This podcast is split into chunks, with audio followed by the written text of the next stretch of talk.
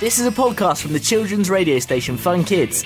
Listen on DAB digital radio in London or online at funkidslive.com. Professor Hallux's Happy Health Help Desk with support from the Wellcome Trust. Aha! I've got a call. Ahem. Hallux's Happy Health Help Desk. Hello, Professor Hallux. Why does sick always have carrots in it? Good question.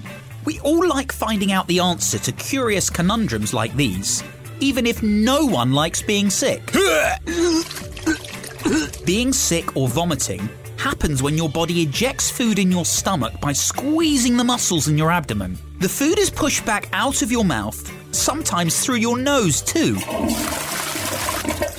You have been sick, you might have seen orangey coloured flecks that look like carrots. Even if you didn't have carrots for tea, some scientists think you're seeing pieces of your stomach lining mixed up with the vomit. Or it could be carrot you had a while ago because carrot takes longer to digest than softer foods.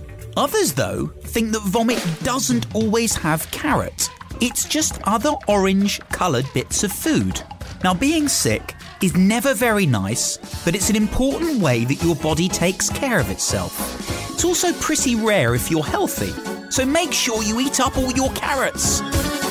Discover more medical facts you've always wondered about on the Fun Kids website, funkidslive.com. Professor Hallux's Happy Health Help Desk with support from the Wellcome Trust.